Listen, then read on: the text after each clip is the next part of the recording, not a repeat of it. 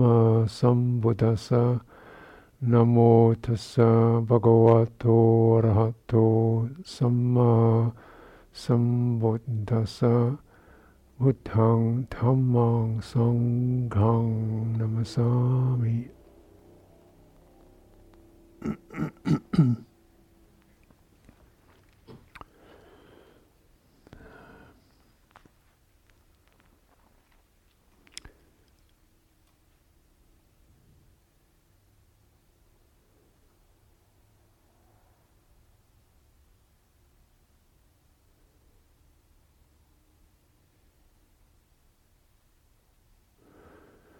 one of the most uh, useful and um, continually relevant Dhamma points, Dhamma themes is, is uh, deep attention or careful attention or wise attention. The Pali word, phrase is yoniso manasikara.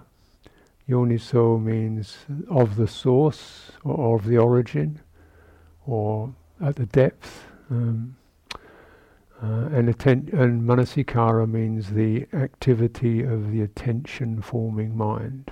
Mm. So it works a lot easier in Pali. Mm. Uh, so it's a particular kind of attention that's getting into the nitty gritty, you might say, into the conditioning, what's really happening here. It's kind of not just getting lost in the details or the surface appearance of things. What's the underlying causes and conditions, and how's that how's that process happening? Mm. And so clearly, with this, then there's a certain wisdom, insight, wisdom occurs, and the Buddha used this factor for his own awakening, and it's it's actually very frequently mentioned in the sutras, probably more frequently than mindfulness even. Mm because it implies a sense of uh, that which places mindfulness in the appropriate place. So you carefully attend. What's the thing to really bear in mind at this time? What's the thing to focus in on at this time? And what kind of focus is helpful? Mm? Attention is a very powerful feature of, of mind. And attention always creates a boundary it's something we observe, it means other things we don't. If you put something in, you must leave other things out. That's the nature of attention. Mm. And so we should be quite careful about whether we're not actually leaving out the bit that we should be including. uh, and not just getting fixation on something that's not really that useful. Mm. And, and even the, the mode of attention isn't something we just seek to make ourselves feel more solid, you know, uh, and oh right, I've really got it now. It's fixated attention, mm, which is these are not unusual. Mm. In fact, I would say they're they're very common. In fact, I would say they're probably the first thing that we do because of the nature of the f- of the field. Mm. mm. So I was saying first you know, we disengage attention. Step, you could say it's an early step. Um, there's no particular object right now, but that's clearly extremely confusing while all kinds of stuff's happening.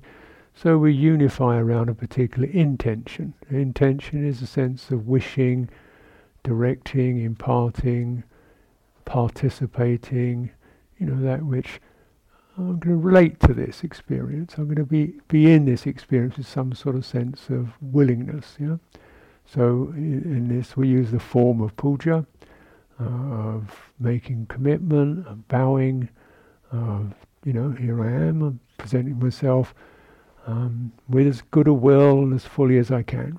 And that's we just keep doing that, presenting ourselves, opening ourselves to to experience. Mm this intention, and um, and then using this Buddhist form, um, you know, saying, well, the quality of where by reciting and bringing to mind uh, qualities that we call Buddha, you know, this assembly, this powerful assembly of qualities that we put under this umbrella word Buddha, then we sort of try to activate that at least as a sort of a reference point. Could this be present? The you know, the one of clear conduct, the one of, of blessing, the one of, you know, um, compassion, mm-hmm.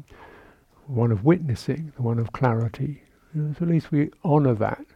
In honouring it, somehow we're beginning to bring that meaning into our experience.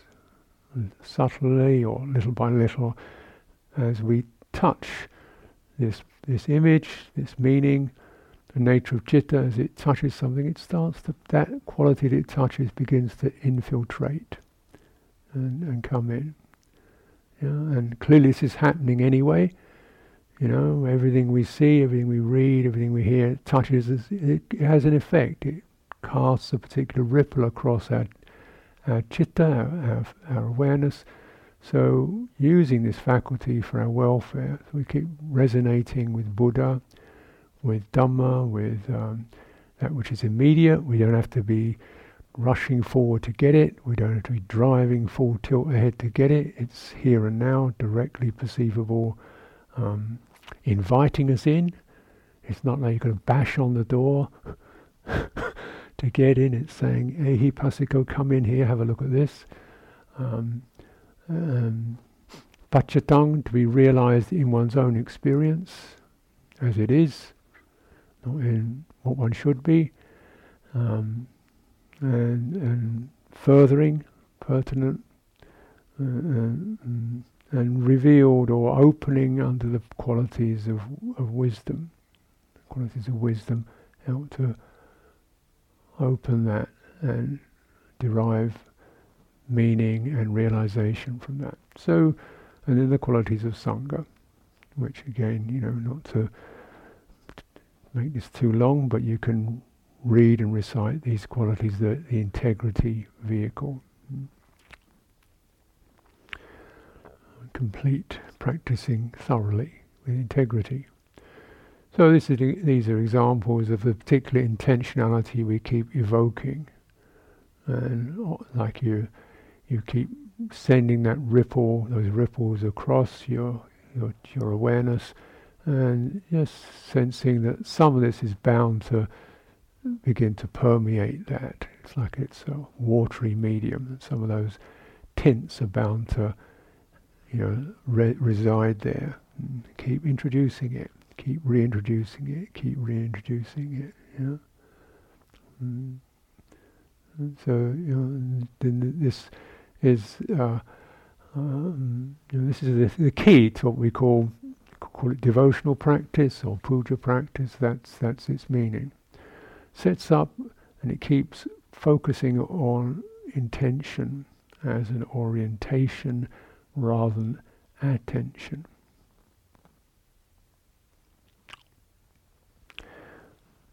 Now, citta, heart, awareness, um, that which we seem to be, um, arises, and it arises in a and as it arises, a whole cascade of, of experiences happen.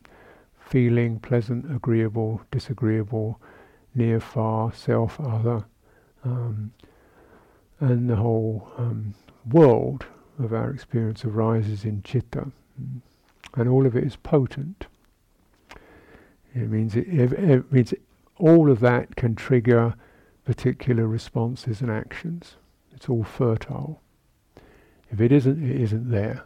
you know, anything that's in your mind world has got some ability to spring up, to do something, you know. It's all fertile, otherwise it isn't there. There's nothing, the one abiding quality of your your uh, of your citta is it's all ready to to it's karmically potent. Actions can occur with that intentions, not physical actions, but mood actions, responses, for good, for average, for bad. Mm. So, so this is, is a highly intentional field. So we just keep sending across this quality of intentionality. Mm.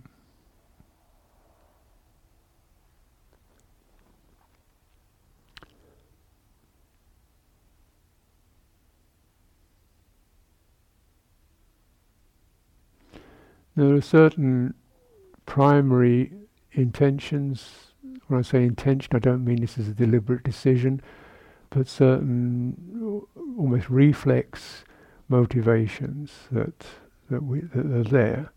One of them is the motivation towards um, security, safety, orientation. Something in us seeks to where am I? You know, who am I? Where's my boundary? Where's my where's my ground? What do I feel? Oh, this is me. I'm safe. I'm what I am. You know, orientation. It seeks that.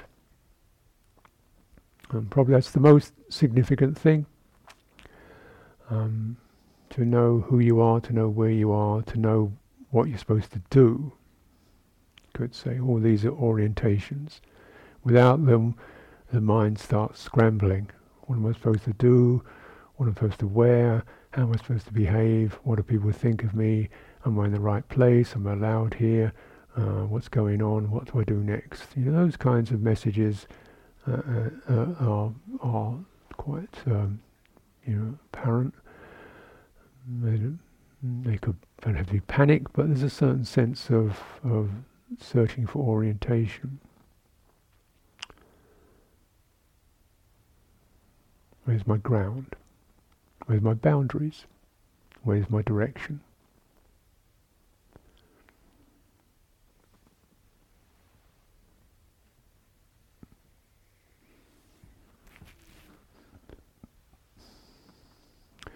And the other primary um, kind of motivation when, is where is it more comfortable, more agreeable? Where do I get away from the disagreeable? Mm. It could be safe. Where am I safe? Where am I happy? Where am I fulfilled? Mm. Where do I feel pleased? On a sensual level or even on an emotional level or psychological level. Am I doing the right thing? Do I feel I can hold my head up? And please, so these are agreeable qualities. So those those are searches, and Buddha clearly understood. Yeah, that's that's the way it is. You can't operate outside of that. It's so fundamental to being born. Um, now, let's see if you can find the most helpful orientation and the most helpful uh, kind of agreeable experience. The most long lasting and sustainable and uh, one with the least difficult residues in it. Where's that?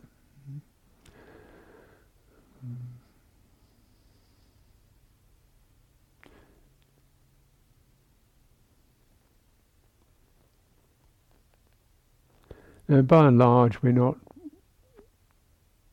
from birth, we're not really getting very helpful messages on where those are found. So, you know, before birth, we are in a relatively safe situation. You know, board and lodging is offered free. Um, have to work for it, just hang in there. Um, then, you know, something in us wants to get out and do stuff. Um, so then we suddenly we're separated. Kind of half separated. Actually, phys- physically we're separated. Um, mentally, emotionally, psychologically, we're not. So this is a curious tension. Mm. We're very strongly affected by the parental bond, what it contains, what it doesn't contain, very much starts to form us. Because we want the agreeable, we want to conform, we want to be accepted, we want to experience that sense of uh, comfort and harmony. And clearly, this is no longer 100%. Uh, separation. And what do I what do I do? What do I do that will make will be feel good? So naturally, you know, one by and large follows the human um, messages. Do this and you accept it, do that, you won't be accepted. And so it goes. That's the basic um, equation. that goes on through our life in varying degrees. And parents, uh, other other people, um, you know, mm, job, all kinds of relational experiences. So the relational sense is paramount to our experience. Mm, and the relational sense seeks congruity, seeks harmony, seeks to be comfortable with, and will do a lot of things to try to make that happen. Because it's so crucial. Mm. So around this senses in which we kind of imagine that's going to happen, our, our self boundary and our personality begins to form. You know? So I'm, I get the sense of being separate, that's slightly precarious, that's my boundary. And I'll have to negotiate that sense of separateness within a world of other. Mm. So that fundamental dualism within a world of other separate self, and there's a slightly precarious, wavering sense that comes with that.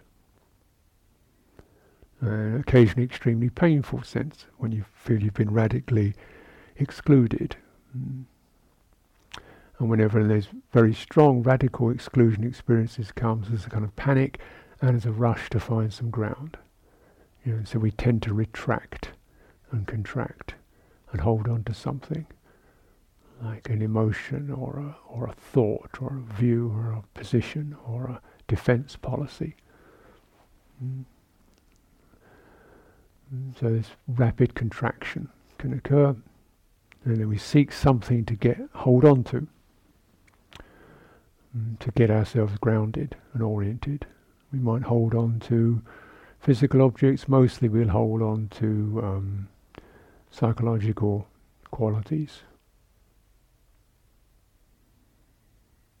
Mm. My ideas, my independence, my self image. Oh, this is who I am. And something to orient around. And this orientation thing is so strong that even the self image isn't particularly wonderful, at least it's something. So it holds on to that because it's knowable. You know? Even though the self image itself is actually a result of separation, so it's always slightly afflicted. Mm. It's slightly on guard, slightly defended, slightly having to manifest and hold, its, hold itself and be something. So it's got a certain tension in it. Uh, and at times it can be extremely unpleasant. Self image, unworthy, uh, not much good, because self really arises n- as a sense of separation. And if the separation is experienced not as a, oh, it's enough of that now, but it's a feeling of you've been not good enough, excluded, should be something better than you are, then this self-image carries this taint of I'm not quite worthy, have to do quite a lot to be worthy, mm, to be good enough. This is getting quite quite common. Mm. And so I'm rather a nuisance, a burden. I don't want to impose myself on others. Um, Uh, so I'll just try to go along as best I can with what other people wish so that I'll be accepted this kind of thing can happen. But even though that occurs, it doesn't take away the primary sense of, of not really being worthy because the very sense of self is already the result of a certain amount of exclusion, being excluded, being separated. Mm. And uh, it can be the case that the, the self gets rather busy the volitional qualities within the self get very busy trying to process how to be okay, good enough, and get over this quality of being separate. So we get busy, and sometimes that busyness does help to keep the mind occupied enough to not notice that uh, you're on your own. You know, or you have the, there's that sense of, of being excluded. You know, or, or what, even if you know. And so, in fact, stopping activity can be extremely difficult. Even though sometimes one would like to stop it because all this busyness and agitation and, and wrangling and thinking and trying to work things out gets quite stressful, but it doesn't stop because it's not really a personal choice. It's an existential position. It's an existential experience. That means it's the existential experience of being a self. Always has to be busy. Mm. Because it's trying to find ground. And there isn't true ground in the self. Self is an excluded experience, so it is not really rested into the, into a, a ground of acceptance. You know, I think many people have acceptance issues, you know, sometimes very strong, but I would suggest that everybody has acceptance issues. I have acceptance issues, you know, acceptance uncertainties mm, uncertainties, waverings. I regard this as just, you know, the normal experience, and therefore one negotiates contact. Is this okay? Are we okay? How is this? Am I welcome, invited? We recognize this is what we have to deal with as people, mm, selves. Mm, and in that settling, and then that can be that settling into yeah, um, being able to sense, you know, one has negotiated that territory of uncertainty, then we settle, ah, we call it friendship, right? harmony. This can occur, and then, but if we're not really carefully attentive, we might find ourselves doing or saying something that makes us feel, oh, was that okay? Or he didn't look so happy then. Have I blown it. She looked like she didn't like the look of that. Have I lost it? you know, oh, uncertainty again. uh, being a self is extremely busy, un- uh, to my mind, uncomfortable.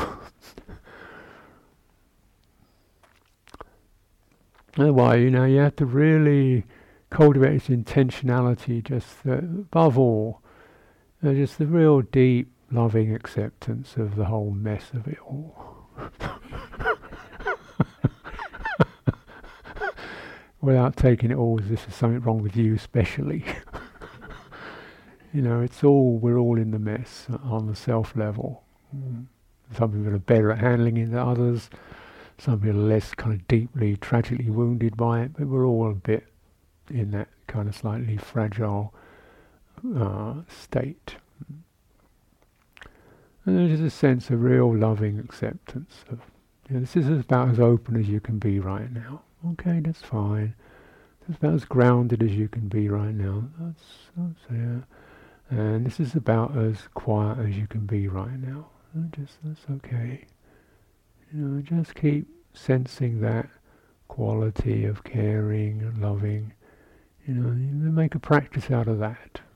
And these resonances do keep washing through and they do begin to reassure and calm.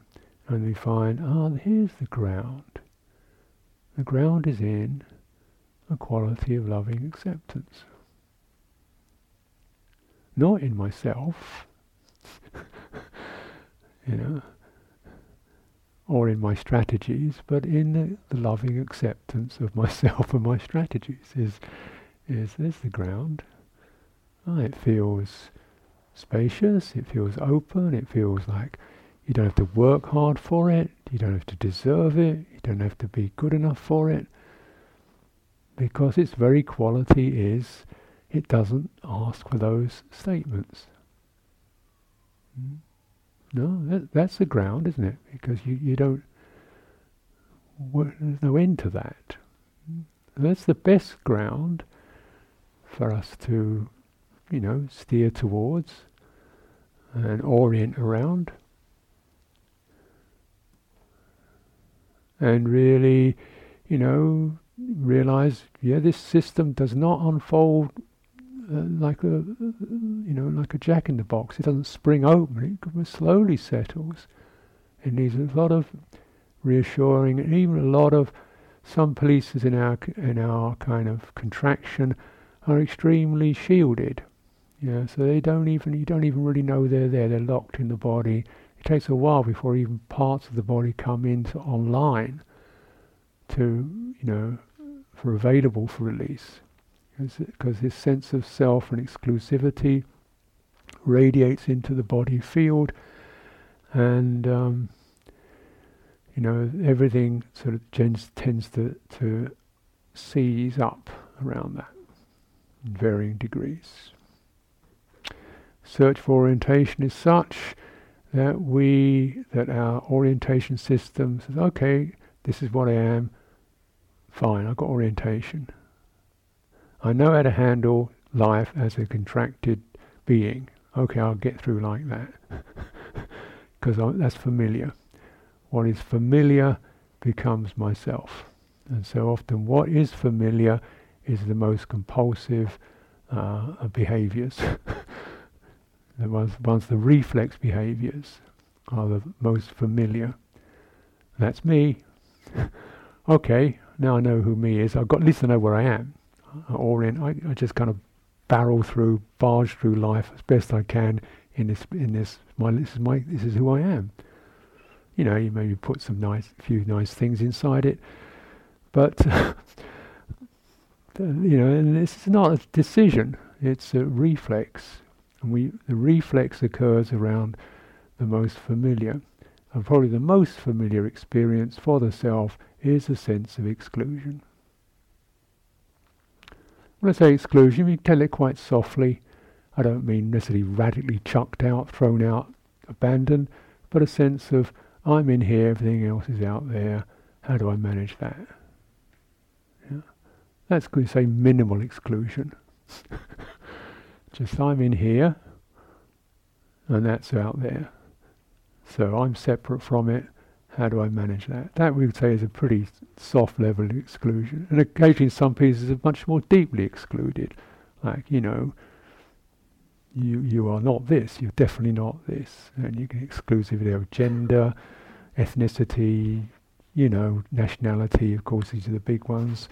Physical appearance, yeah, you're not fat enough, you're too fat, you're too small, short, wrong skin colour, you name it, you know, where you are definitely other. And there's a kind of real sting with that. Or behaviors. You know, you're too stupid, you're too slow. You um, when you should be something.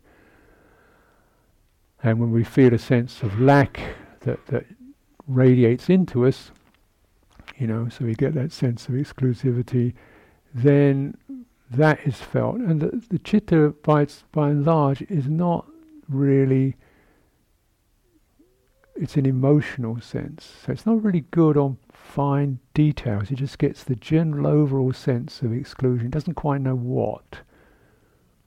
You know, it can't really track the details fundamentally. That that takes a bit more care and attention. And when you get reflex exclusions, senses, you know what it's like when you re- when you react.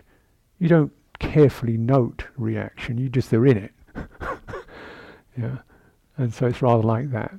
And so we don't quite know what it was that we weren't quite enough for. So, so that well, so you you find that to to regain orientation is a kind of subtle panic, or sometimes not very subtle panic, and you have your go-tos, you think you reach for quickly, which is probably do something. You know, you do something. You get busy. You uh, shut down. You close the boundaries. You get busy doing stuff. Okay, I feel okay now.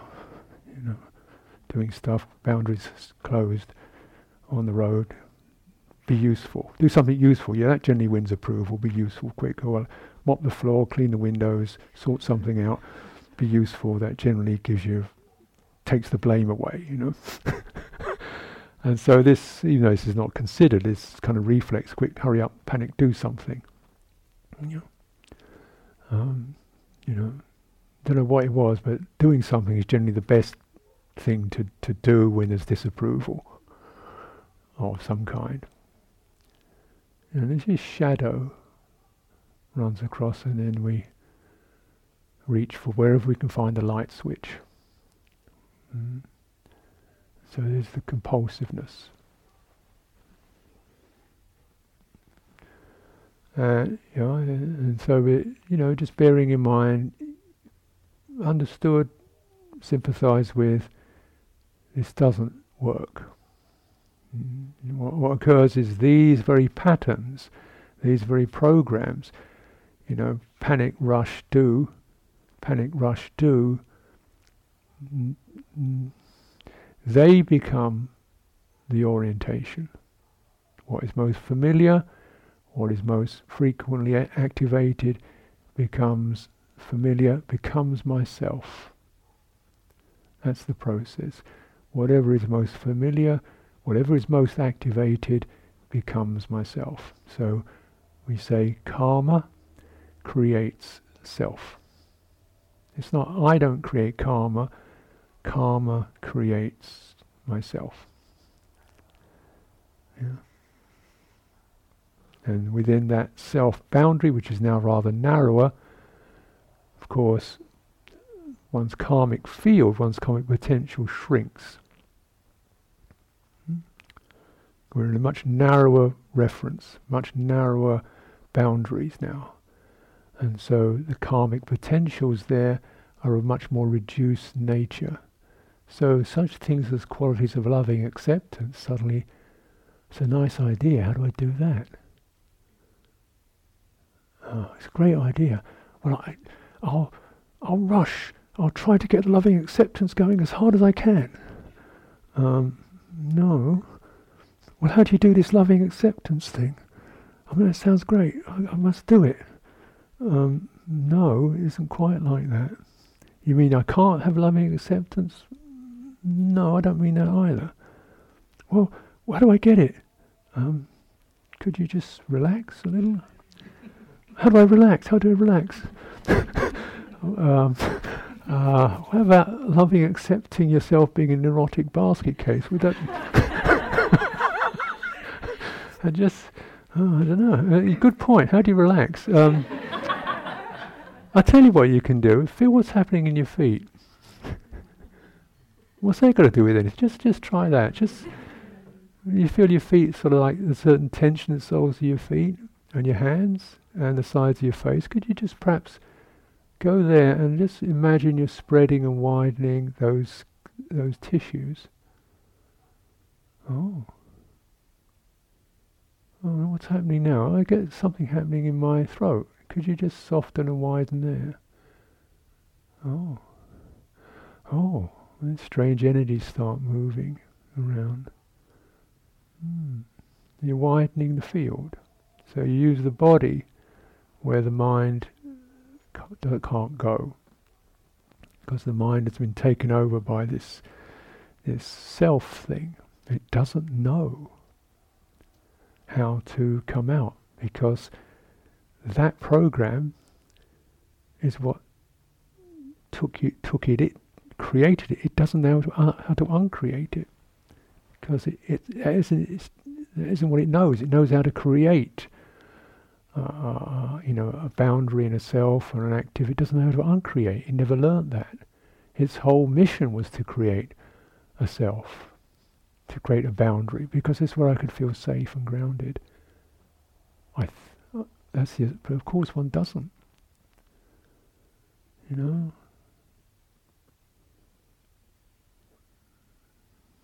It's the safety of a person sort of balancing on a, on one foot on an ever ever shrinking piece of land. it's just a precarious quality, and it's shrinking all the time. And it doesn't know because it doesn't know what's outside the boundary. could be trusted. the boundary is like a fear boundary. You could say, or a defense boundary. Now, the body does know how to relax. Mm. And we just take a little bit of time. Some places are extremely tense and tight, but maybe the hands, palms of the hands could just soften and open. Maybe the soles of the feet could open. Maybe one could take one out breath and not force it. Mm. So, you know, just the sense in which the body knows how to discharge. Shoulders do know how to drop a little. And we can even, you know, cultivate ways to facilitate that.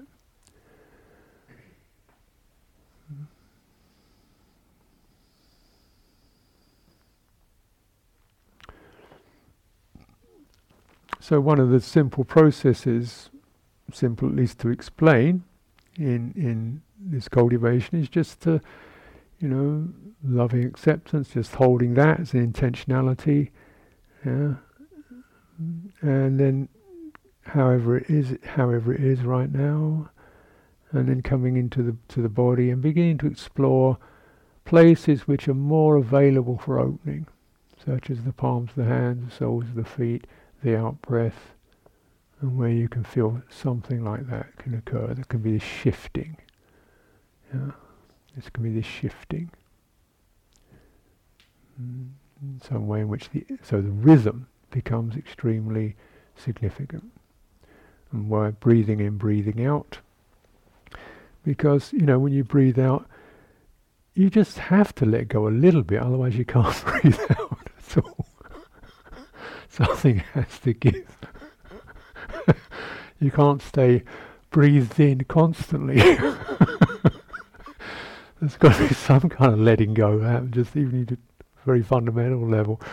And rather than planning the next breath, or how to be good at it, how to be good at mindfulness of breathing, so, you know, so you already got a kind of a program to, to, fit, to feel you're getting, doing the right thing in yeah, just to cultivate, just receiving the quality of an out breath without being particularly mindful or progressive or at stage six or anything or developing anything, just breathing out and really letting the belly be soft and noticing how energies, just noticing energetic change. And just getting the body familiar with that and letting the mind just sense it's in a careful way, there is that. And you, nothing went wrong. You didn't have to be that good to breathe out. Yeah. Nobody blamed you for breathing out. That's okay. So just letting that, and then you feel more clearly as you sense into that. There's something rather precious in breathing out. Um, and what kind of attention can be there just with breathing out?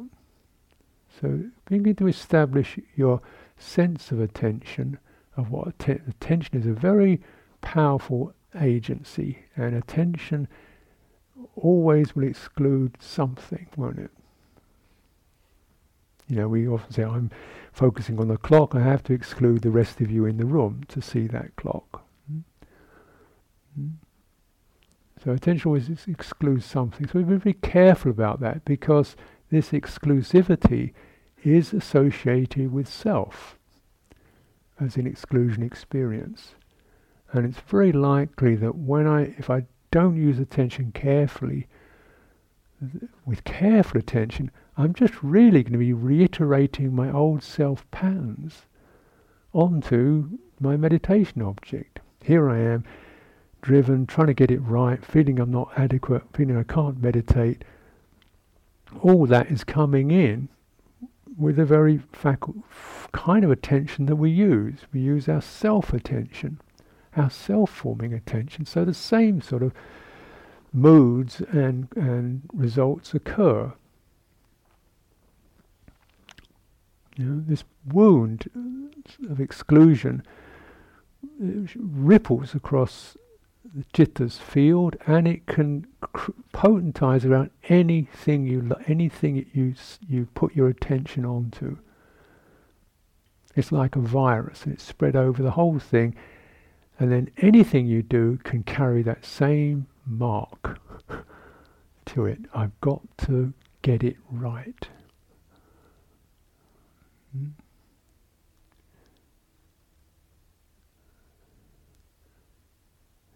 You know, and this is where these these fetters, you know, the self view or the, the was uh, um, Sakkaya Ditthi means I live inside this body and I look out through the eyes. That's where I'm in here.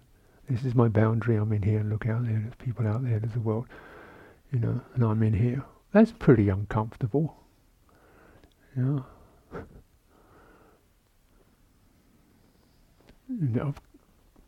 and how true is that? You open one of these things up, and I ain't never seen anybody inside one of these bags.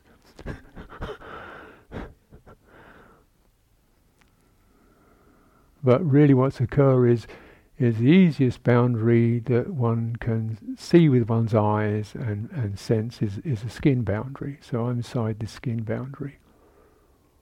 Uh-huh. Really? Yeah, yeah, yeah.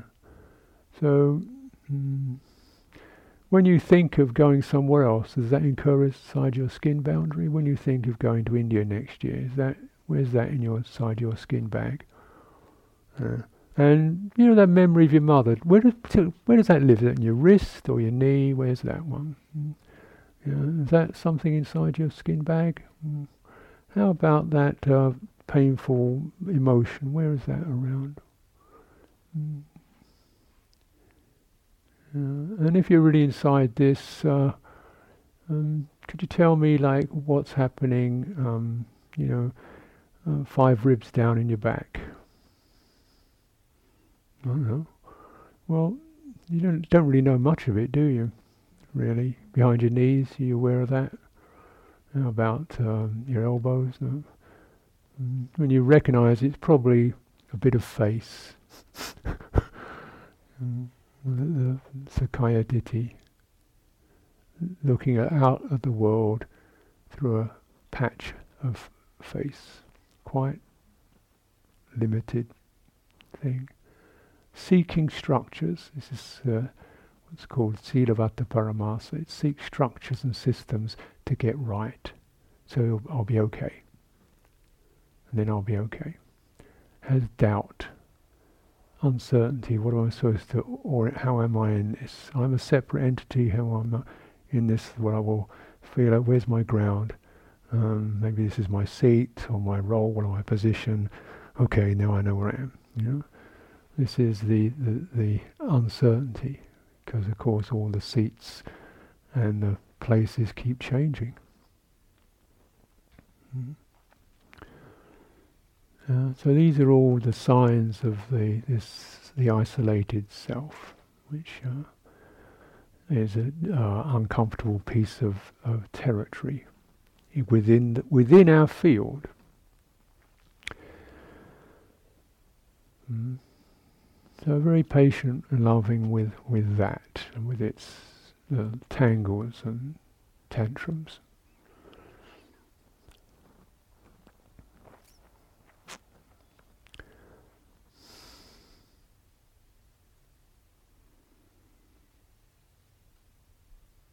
Know, so when we you know, begin to realize that perhaps might be useful to just really feel the body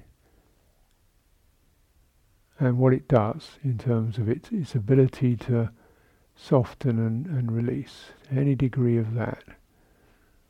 Uh, things that I don't feel are important or progressive or uh, fantastic or anything, useless things that are not within my self package, such as a long breath out. It doesn't have to be any meaningful or good or useful. And so using the out breath just to discharge the validity of those self signals, those self traffic lights, you know.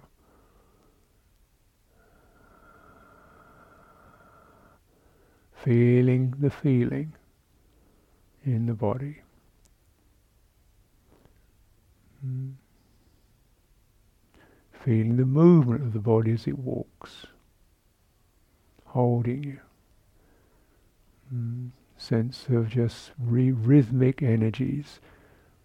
Yeah. The sense of those rhythmic energies, you know, w- moving through the field of one's awareness. Mm. And all the tangled, bristling, unhappy stuff just there and letting this rhythms blow through it rather like the wind.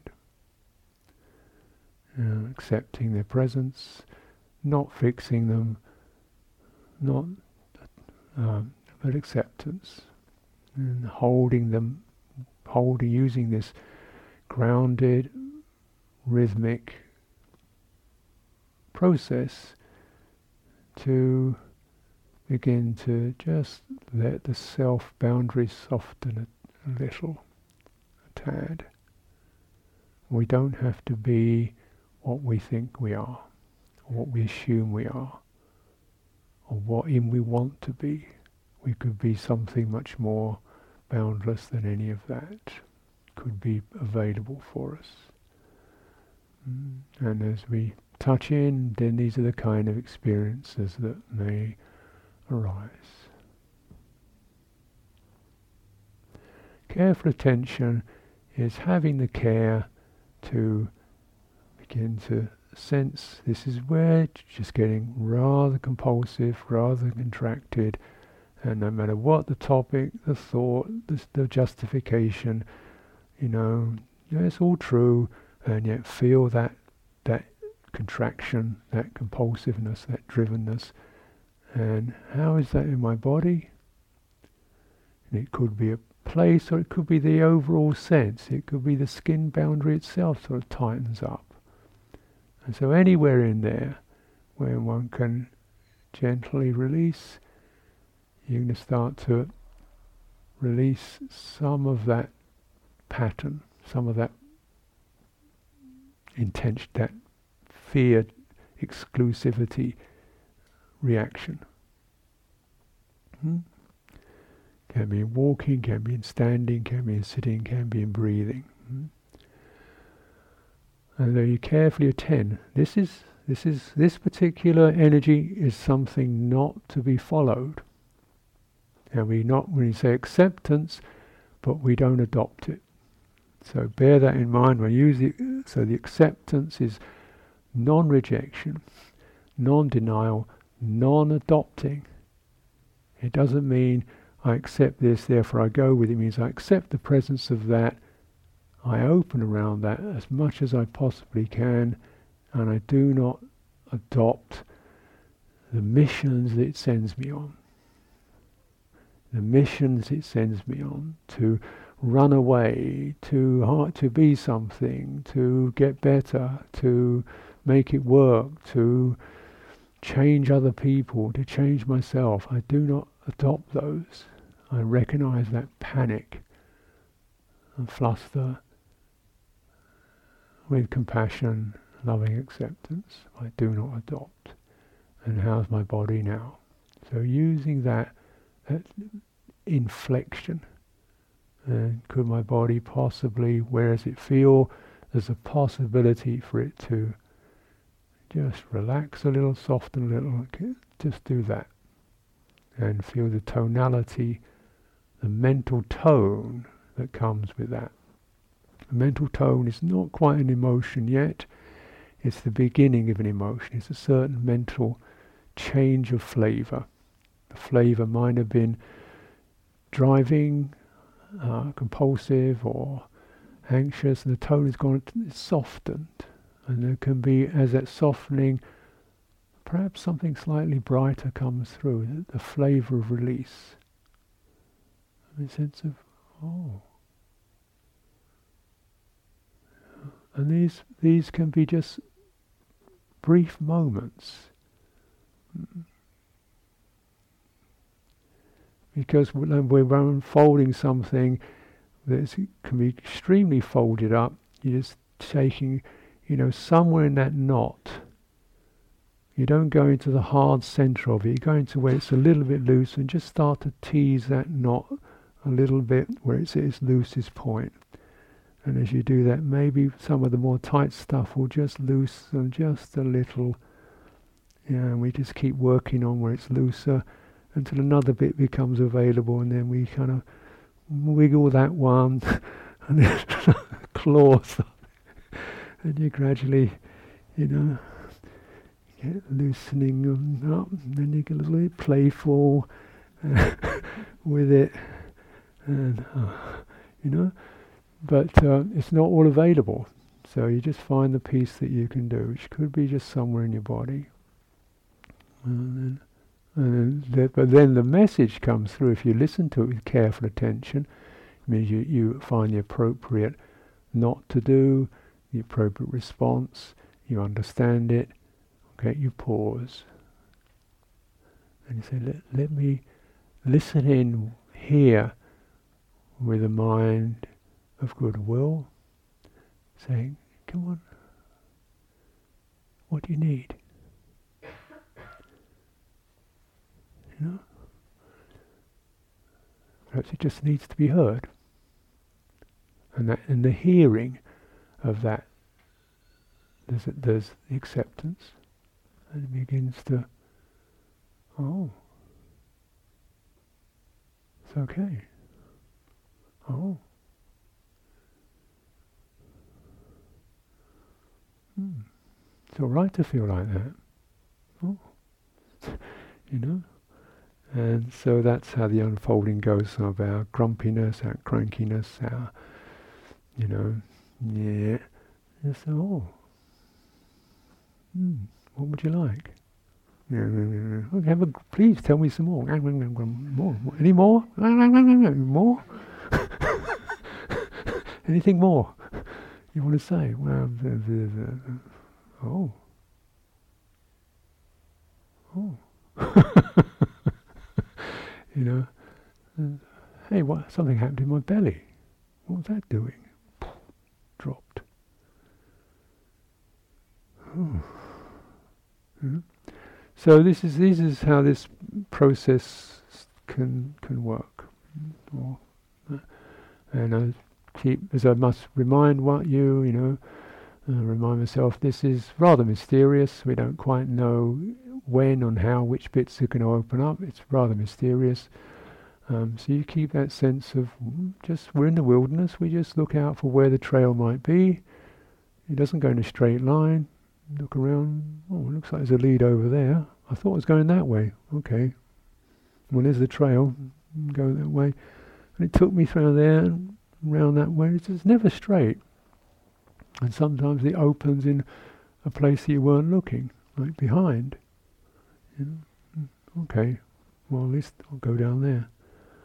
Mm.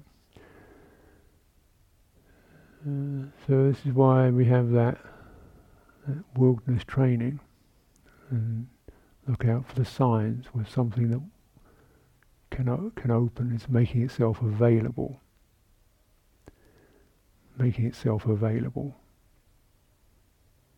Something perhaps we don't really want to make it available, something rather unpleasant, it's making itself available. Okay. How's that?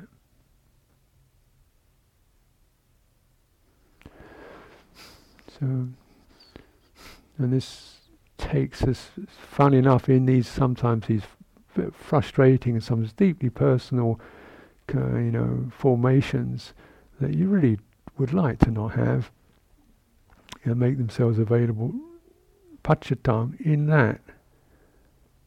And the unfolding is the trail to freedom.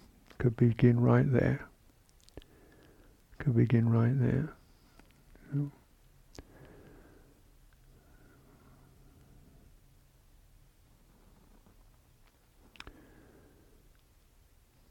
So we're keeping the outward form rather simple, you know, just this frame, you know, the body upright, keep the widening across the chest. These are places that will tend to close where the contractions occur. You know, on, around the skin boundary, there's a sense of closure, just widening, opening, keeping that quite open. the upright axis. is always a, a refuge point, ground to, down to the feet. When everything else feels uncertain, just go down to the ground, keep the upright axis, hold, hold, stay patient, and see what can open. You know, and and then depending how it goes, you may get the rhythm of breathing coming through. You know, beautiful. Stay with that. See where that where that can take you. Rhythm of walking. Stay with that. See where that takes you. Or just hang in with that sense of anything wish to come in now, and see what arrives. Mm. So.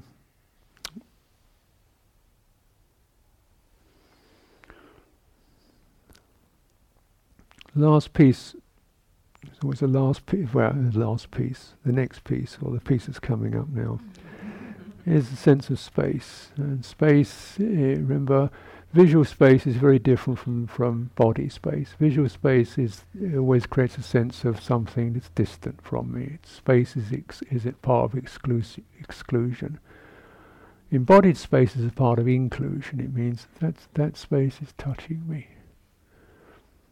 It's part of what I am It's part of my field It's the sense of space. Space is not something that's setting me apart. It's something that's wrapping around and including me. And I can feel, you know, my skin opening to that. They're very helpful for softening the skin boundary, in the sense of, uh, of felt space, which is a different medium from the visual one. Visual space separates, felt space connects in a soft way, a soft, negotiable way. Yeah, it means I can, you know, move in for more strong contact or moderate the contact. Very important, and to get your mind to know that, because sometimes when we focus, we go right up hard against what we're focusing on. Yeah, and we think that's the best way to do it. And that that again is, is something to check, because some qualities need you need to step back from them and just give them room to breathe. You don't need to go in there with your toolkit. They don't like that. You know? They need to be respect. It's just what kind of space do I need to give to this particular energetic or psychological, emotional s- experience. And I tell you, they don't many of them do not like somebody muscling in there with their screwdriver. uh, they, just, you know, give me some room. And it's a space that's not disconnected, but is I'm offering you the room to express, to be how you are. And that's one of the most supreme offerings that we can make to each other and to ourselves. I'll conclude there.